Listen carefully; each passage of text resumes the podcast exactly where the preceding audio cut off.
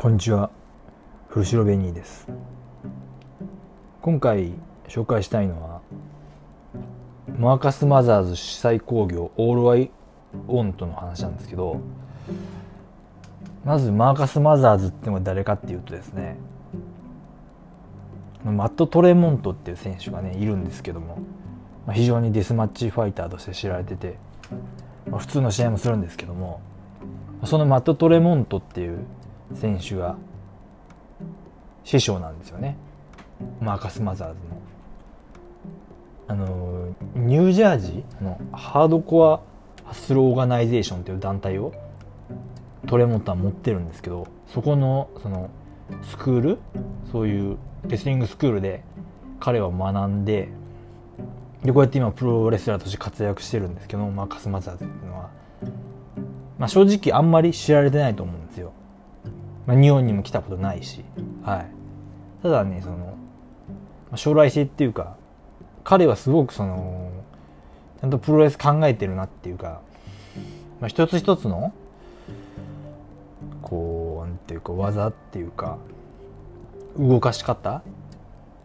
をやっぱり、ちゃんとやっぱり考えてやってるなってすごく感じるレスラーなんで、彼は、はい、間違いなく今後出てくると思うんで、ね、抑えておきたい選手だと思うんですけども。でその主催工業オールアイウォントこれ2ってなってますけどまあ1もあったんですけどはい。で今回2回目ということで、まあ、一応その H2, H2O じゃない H2O か。H2O のその会場を使ってやるんですけども一応カードがですねかなり豪華ということでね今回ちょっとそれをかなりおすすめしてみようということで一応全カードが一応出揃ったんで一応話していきたいんですけどまずマーカス・マザーズ対ザッカリー・ウェンツPure Rules ウィーラー・ユータ対オースティン・ルークマイク・ベイリー対ディリン・マッケイマオ対ブランドン・カークデスマッチバム・サリバン対コール・ラドリック。エフィ対スタンスタイルズ。ロスマジソス対フレッシュエア。マーク・エンジェル対リンジー・スノー。ヨシヒコ対ジミー・ロイド。ベッカ対エイバ・エバレット対ゼーダ・スティール対シャノン・ラバンジー。というですね、えー、と全部で10カードですか？かなりねその興行としても長くなるかなと思うんですけどもこの10カードの中で正直全部まあ全部メインってのは言い過ぎですけど結構ねトリプルメインぐらいの感じはあるかなっていうかその中でやっぱり注目すべきはやっぱりその興行主であるマザーズ対ザカリー・ウェンツってことで最近ウェンツは特にそのインパクトレスリングにも復帰して一応そうですね。トレイ・ミゲルとラスカールズ再結成ってことでリ reunion ということで一応やっていくと思うんですけどまあ不祥事で WWE を解雇されてしまってその、まあ、インディーでずっと、まあ、サークル6とかその辺でずっとやってきたんですけども、まあ、ようやくそのまあみそぎも済んだっていうかね済んだかどうかわからないんですけどまあある程度そのまあ、まあ、許しを得た感じになってきてるのかなっていうのはあるんですけどもね。ただまあその、まあ、力が落ちて彼は WWE クビになわけじゃないんで。そういう意味でもねやっぱりまあマザーズにとっては間違いなく大物との戦いだと思うしまあどういう試合になるかっていうのは間違いなくこれは注目だと思います正直。でそのピュアルー次はあのピュアルーズのウィーラー・ユータ対オースティン・ルークなんですけどでオースティン・ルークっていうのはすごくねいいんですよ。何がいいかっていうとうんまあ、そのちゃんと自分の良さを分かってるっていうか僕はねそのオースティン・ルークっていうのはあんまりそのどっかで言ったと思うんですけどあんまりハードヒットっていうかあんまり打撃の強烈さそこに重点を置いてる選手じゃなくてやっぱりその相手との組みつき絡みつきそういうレスリングテクニックそういうのでちゃんと試合を進めるのがうまい選手だと思うんでちゃんとそこはまだ、まあ、20代前半なんですけどそこがやっぱり彼のストロングポイントだと思うんで間違いなく。そういう意味でやっぱりウィーラー・ユータ。彼もね間違いなく今ブラックプールコンバットクラブに入ってますけどそういう暴力的なレスリングっていうかそのそういう実力がすごくある選手なんでまあ胸を貸す形になると思うんですけどそういう意味ではねやっぱりルークにとって非常にいい経験になると思うんですけどね。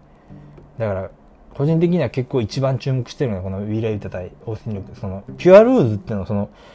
ねその ROH でユータが防衛してましたけどピュア王座を。で柴田にね奪われてって形で今は無冠ですけどもそういう意味でやっぱり得意なルールなんで特に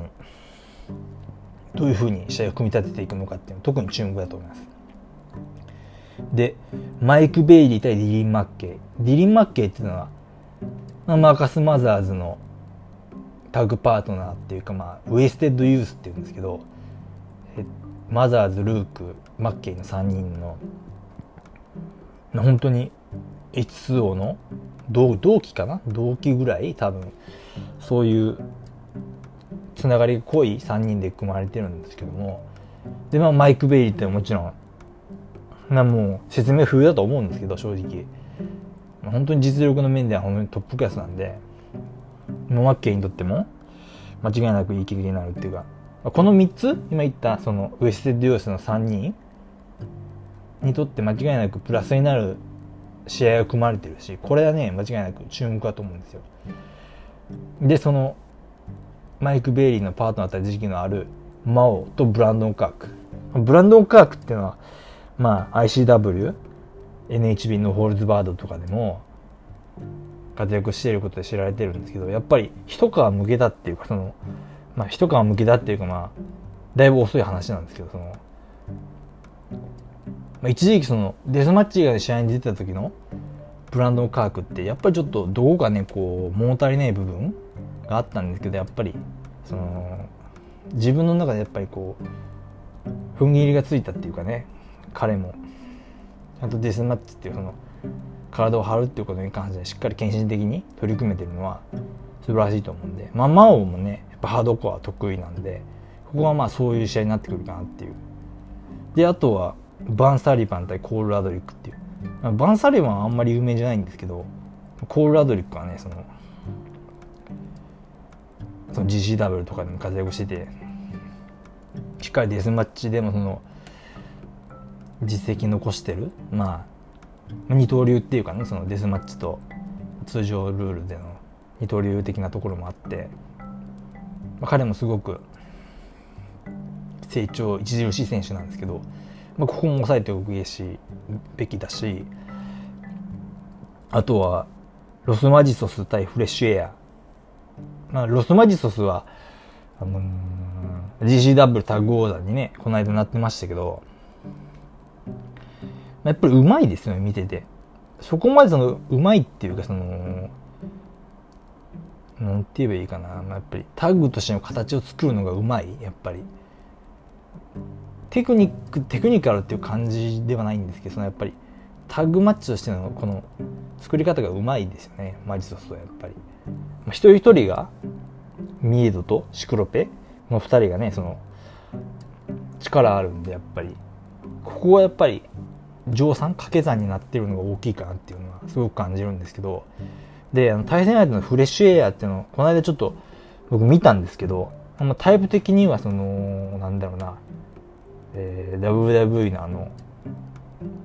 えー、なんかね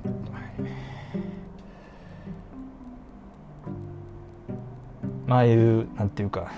ストリートプロフィッツみたいな感じの選手ですね彼らは。一応そのカナダ？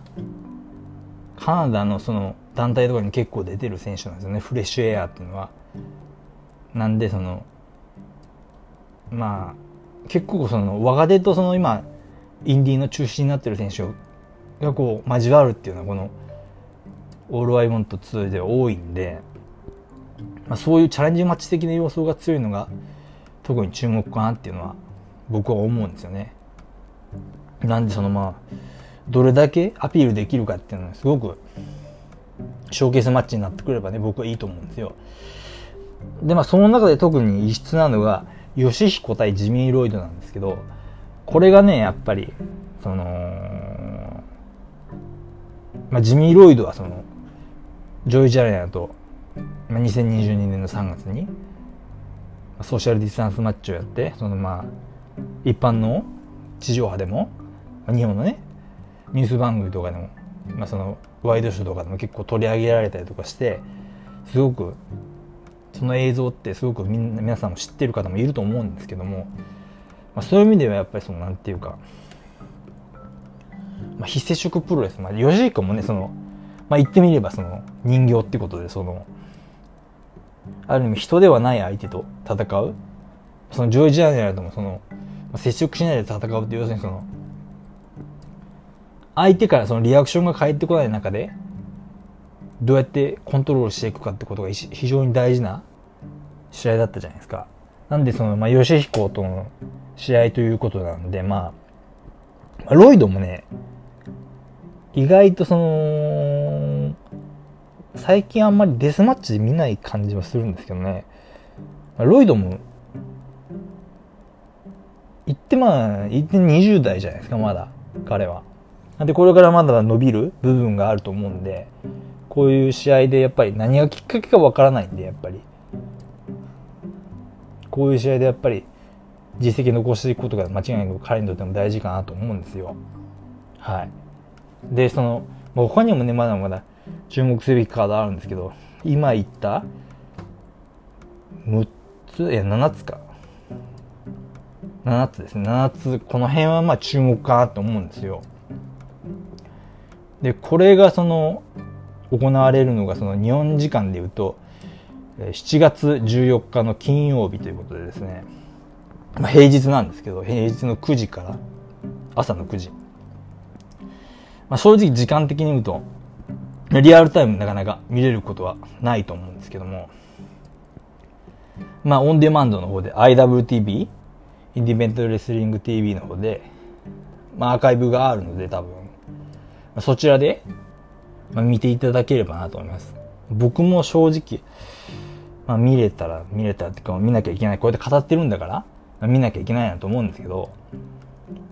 僕もよかったらどこかで感想を言えたらなと思うんですけど、はい。まあ、そういうわけなんで、はい。この All I Want 2は、ぜひ注目すべきだってことを今回お伝えさせてもらいましたんで、はい。皆さんもぜひマーカス・マザーズはじめこの「オール・アイ・オント」をぜひ楽しみに。今日がえー、っと4月6日ですか。なんでそのまあ1週間後ですけど楽しみにというかねしていただければなと思います。またではポッドキャストでお会いしましょう。